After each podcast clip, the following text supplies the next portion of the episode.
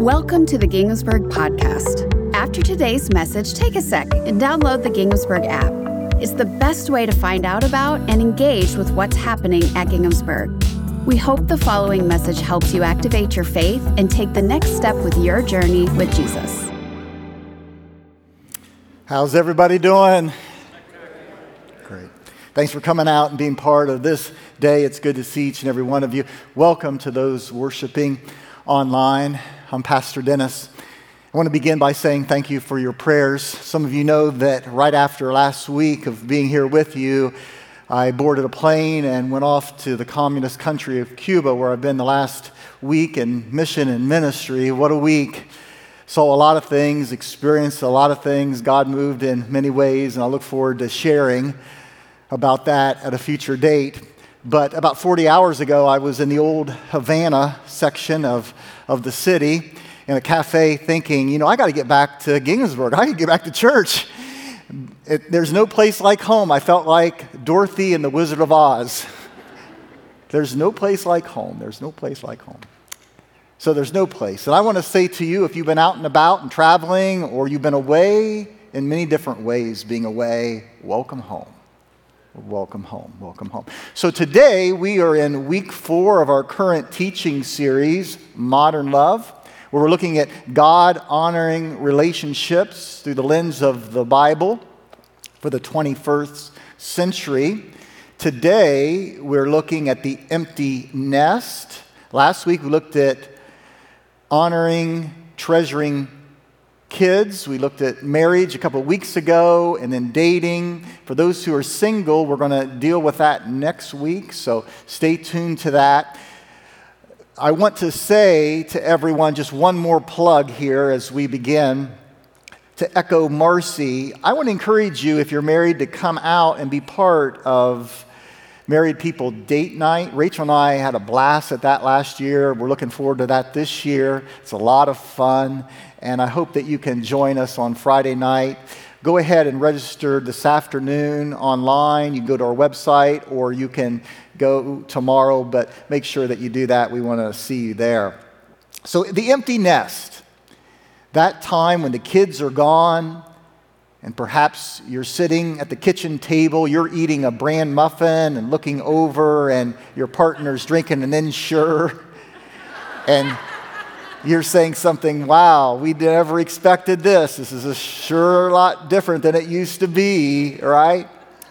So, Billy Crystal has this funny monologue in the classic movie City Slickers. It's an old movie, but there's this classic monologue about getting older where he is invited to stand before his kids' kindergarten class and talk about what he does for a living but he hates his job. And so, as he's waiting for the other dads, as they have been invited in to share, so he's listening to them, and they all have these heroic jobs like firefighter, police officer, doctor, and they're sharing all this. He's just stewing because he hates his job, he hates his life.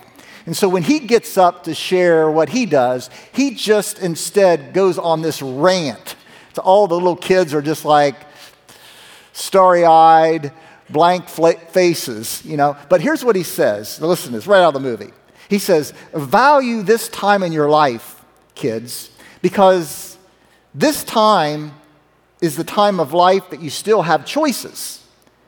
It goes by so fast. When you're a teenager, you think you can do anything, and you do. Your 20s are a blur. Your 30s, you raise your family and you make a little money and you think to yourself, what happened to my 20s? 40s, you grow a little pot belly. You grow another chin. The music starts to get too loud. One of your girlfriends from high school becomes a grandmother. 50s, you have minor surgery. They call it a procedure, but it's surgery. 60s, you have major surgery. The music is still too loud, but it doesn't matter because you can't hear it anyway. 70s, you and your wife retire to Fort Lauderdale. You start eating dinner at 2 p.m. in the afternoon. You have lunch around 10 a.m. in the morning, breakfast the night before. You spend most of your time wandering around the malls, muttering to yourself, Why don't the kids call? Why don't the kids call? the 80s, you will have a major stroke and you'll end up babbling to some Jamaican nurse who your wife can't stand, but you call mama. Any questions? That's Billy Crystal. well, it doesn't have to be that way. Can marriage grow sweeter as the years go by? Is it really possible for love to last a lifetime? That's what we're looking at today. And what I want to do today, if you have your Bibles, we are a church focused on Jesus, the living Word, but we have the written Word. And I want to take you to a New Testament letter, the book of Ephesians, chapter 4. And today, instead of just highlighting a few verses here and there, I'm going to just walk you through basically verse by verse, starting at verse 25. We'll go to the end and then we'll hit on verses 1 and 2 of chapter 5. So go ahead and turn there. If you have your Bible app, go ahead and look it up. Ephesians chapter 4, verses 25. But before we do that, I thought, well, why don't we hear a first-hand testimony? Can life get sweeter as the years go by? And you can see from a couple sitting right down here in the front, Lisa and Tracy, it does. And so they're going to share. Let's hear from them. 40 years ago, Trace and I started dating. Three years later, a wedding dress was on sale, so we decided to get married. When it was just Lisa and me, we laughed a lot, enjoyed many OSU football games, and talked about our dreams for the future. A few years later, Chelsea, then Tyler, came along. Watching them grow up and start their families has been such a joy. Building our home, celebrating holidays, family traditions, these are memories we definitely cherish. Our faith, too, grew with our family. It guided us, strengthened us, and became the foundation of our home.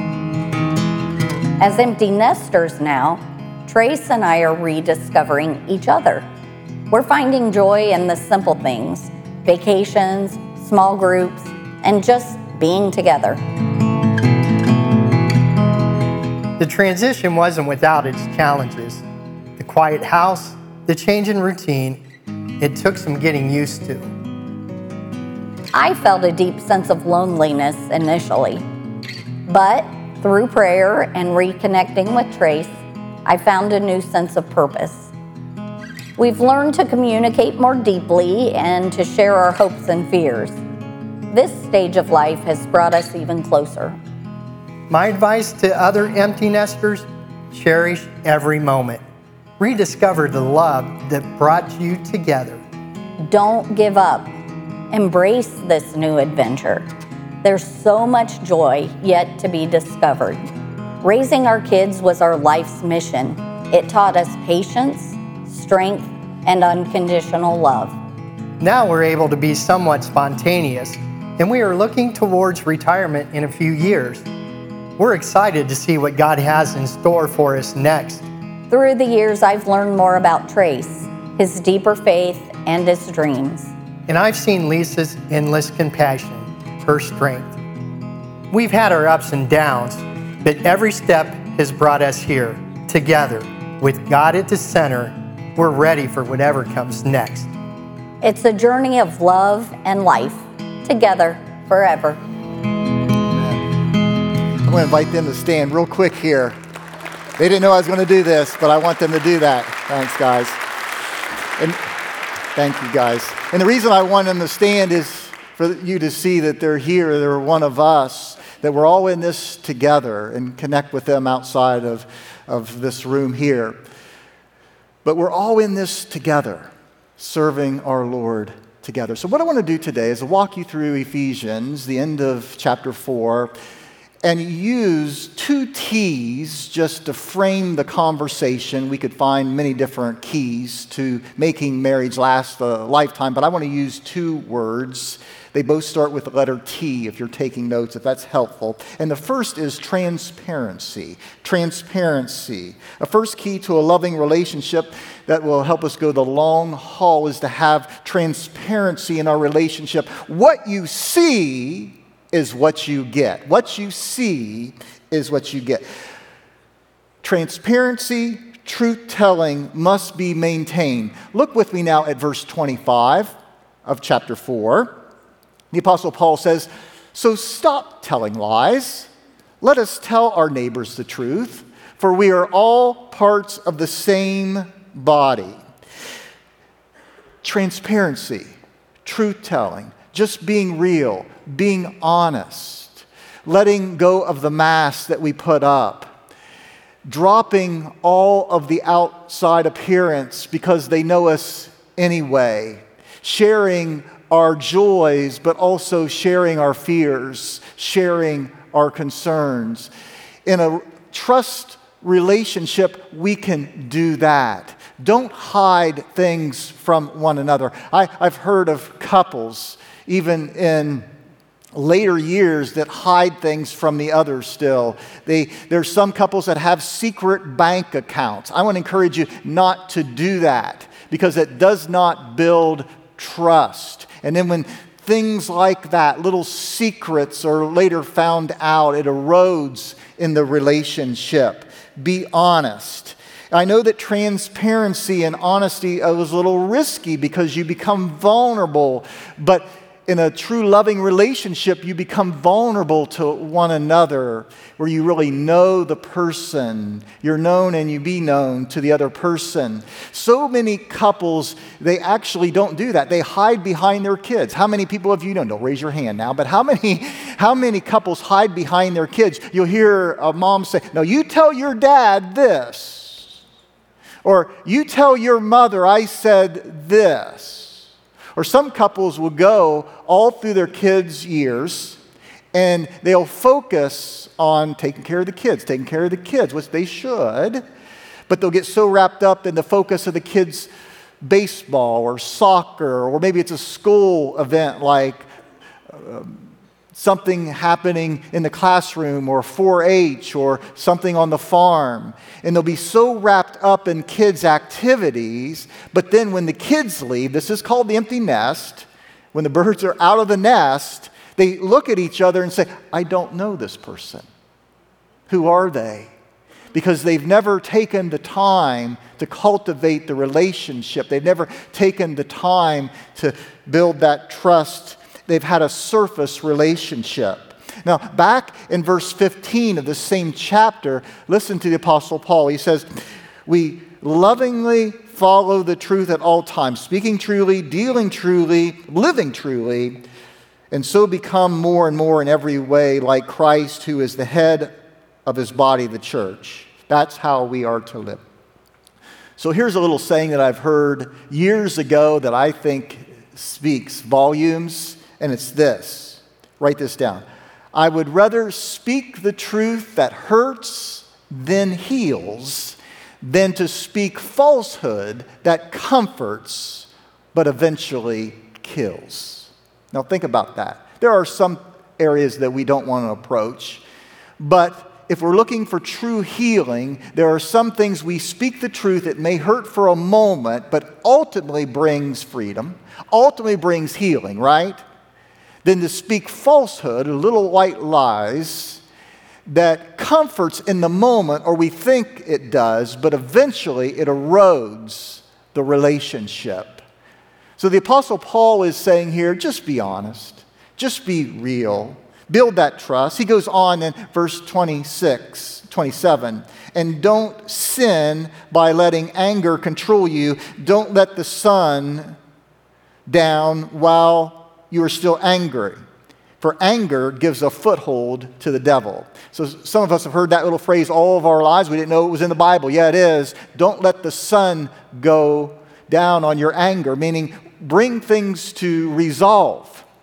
Don't give the devil a foothold for anger or bitterness or resentment to grow because what happens is if you stockpile anger, if you let it stew and brew, if you push it down, if you suppress it, if there's something, bitterness that's bugging you, finally, you're just going to spill over. You're going to explode.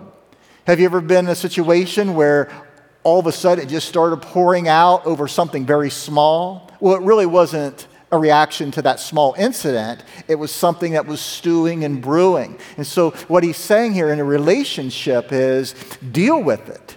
Don't let the sun go down on your anger.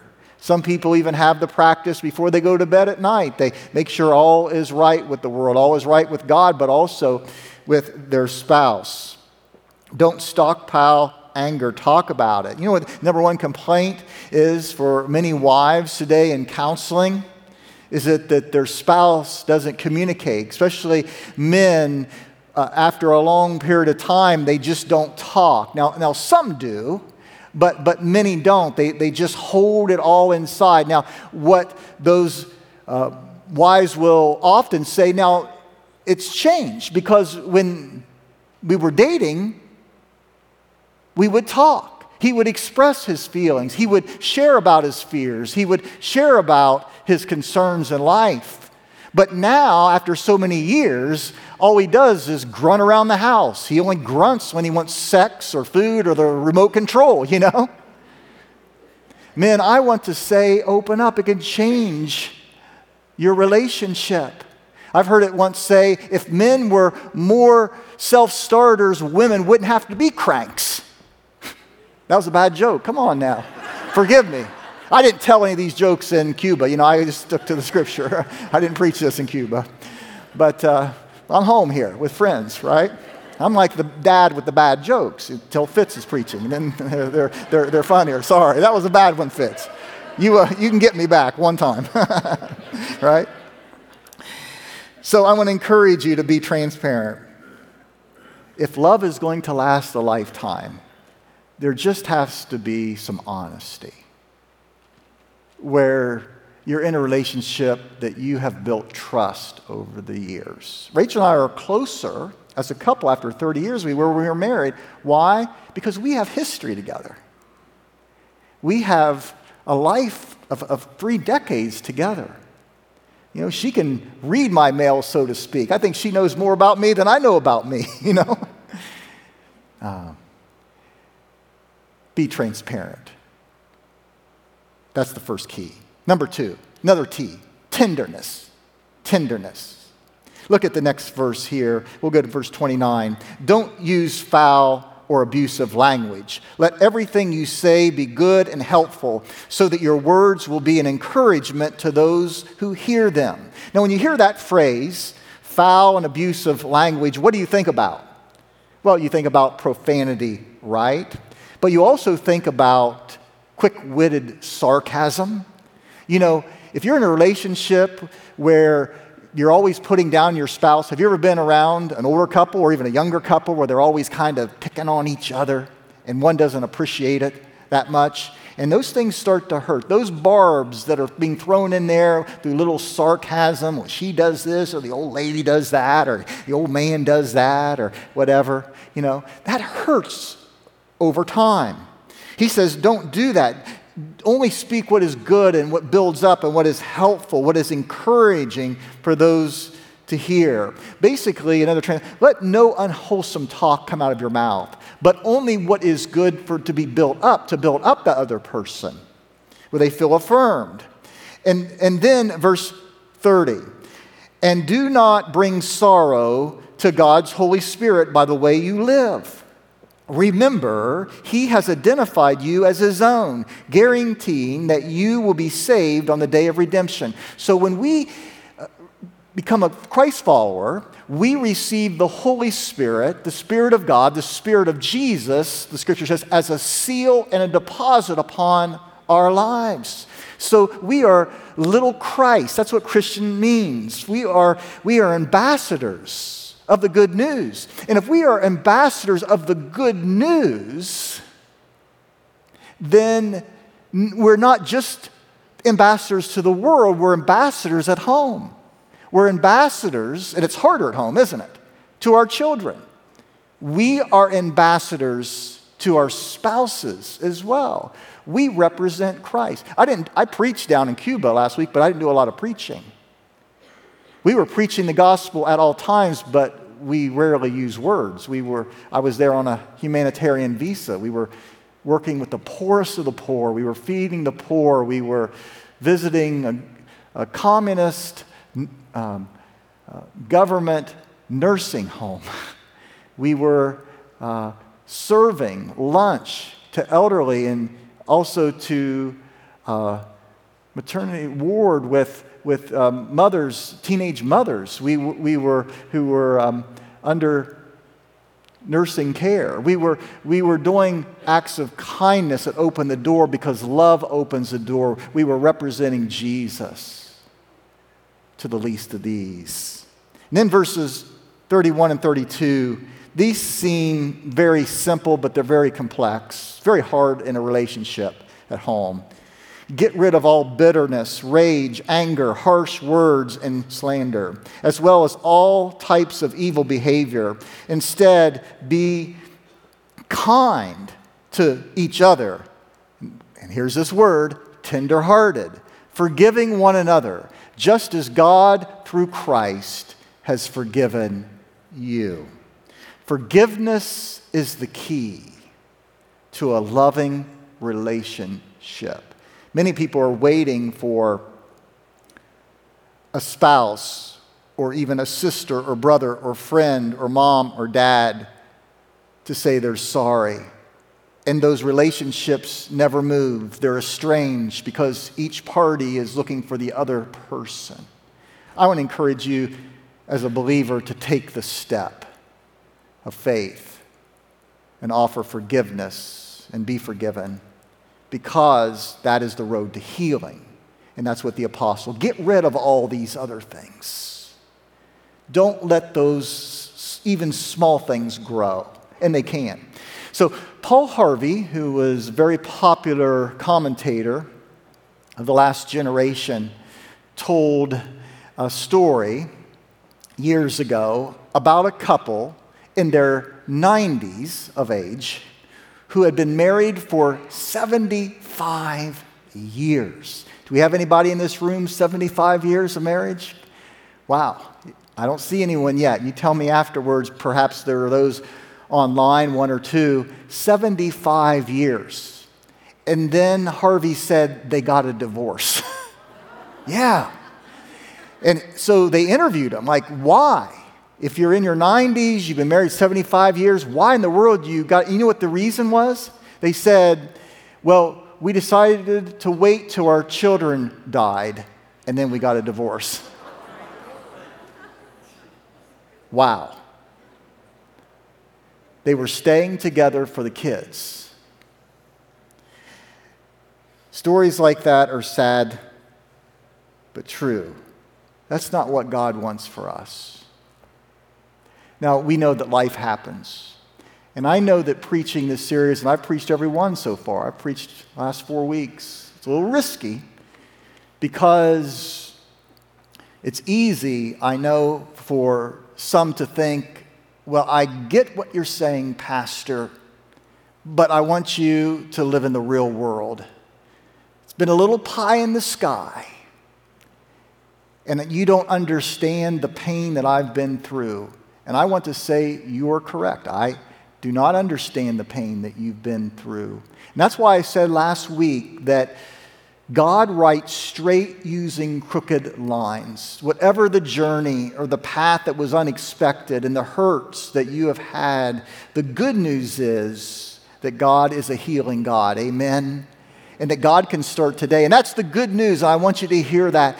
No matter the pain of your past, that God makes all things new in Christ, that today is the day of salvation, now is the appointed time. And that is the message of Ginghamsburg Church. That is the message of the New Testament. And that is the message that we present today. I don't understand what you're going through, but let me say that you don't always understand all that we're going through as well as staff and preachers. And although that your pain is not my pain, that we've had our own stories, we've had our own pain. And so I don't want you to think, or anyone to think, that this is just pie in the sky, out of touch reality. No, all of us are making decisions daily. And Rachel and I decided we were going to share a little bit about our story today, real quick here, something that you don't know, and just to say that we understand these things happen. So, Rachel's parents, Bob and Joanne, were married for 48 years. 48 years. Um, 17 years ago, they decided on their 48th wedding year to get a divorce. No, no, no other person was involved. There was no scandal or anything like that. They just decided they didn't want to be together anymore after 48 years. Now, still today, so they would be married if they were married 65 years, they're still living. They still go to church together. They still go out to eat together. Rachel's mom took Rachel's dad to the doctors just the other day. They still do life together. But then they go to their own separate houses. All because they allowed these little things to grow and to simmer and to little feelings and all. And so pray for them as we do. We've been praying for 17 years, and God is working in our family. God is working in our life. But what I'm saying is that marriages just don't happen. You've got to work at it. You can't take anything for granted, folks. What you did back 20 years ago was cool, but, but God is doing something, and you need to be active in your marriage to work on your marriage. All of us have stories, but today is the day that we make a choice. I choose Rachel. I choose to be married today. I, I make that choice under God that I made that promise long ago. Um, I heard of an elderly couple. They were sitting on a couch and they were watching kind of a romantic movie of a, a younger couple, and the couple, they were kissing one another. And you know, all that mushy stuff and kissing up on her neck and, and everything. I'm not going to get too more visual here, so don't worry. And uh, so the, the elderly wife looked at her husband of many years and kind of looked over in a little disgust, say, is, why don't you nibble on my ear like you used to? And immediately he got up. He walked in the kitchen. She said, Where are you going? He said, Well, I'm going to get my teeth. I want to encourage you to keep nibbling, keep romancing, make a decision to act, to be active in your marriage. Then the Apostle Paul goes on to say, he flips the page to the next chapter, verses 1 and 2 of Ephesians 5. Imitate God, therefore, in everything you do, because you are his dear children. Live a life filled with love, following the example of Christ. He loved us and offered himself as a sacrifice for us, a pleasing aroma to God. And that's how we should love one another. We see a God who loves unconditionally, and we are reminded that that's how we are to love those around us. And so I love to see a restored relationship, absolutely. But I also love to see, because I can learn from it, an elderly couple who've been married for many years and they're holding hands on the beach. Isn't that awesome? Or maybe they're walking in the park or they're coming out of the theater and they're holding hands together. And I'm just curious because we have a few couples like that in the church. If you've been married for 50 years or more, would you stand just for a moment? We want to praise God for you today. Would you stand so we can praise God for you? Thank you.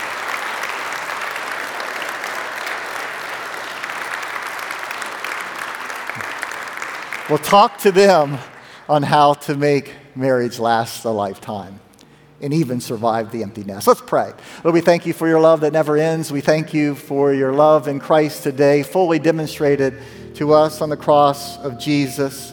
We lift up every single person in this room. We also lift up every marriage in this room. We pray that you would stamp those two T's upon their hearts today, that you would help us to be more transparent and more tender and to treasure one another more than we do. And Father, we know that when we do that, the world gets a picture of how much you love us. So may the marriages in this place be blessed and to grow as we focus our whole lives in Jesus Christ our Lord. We pray this in His name. Amen.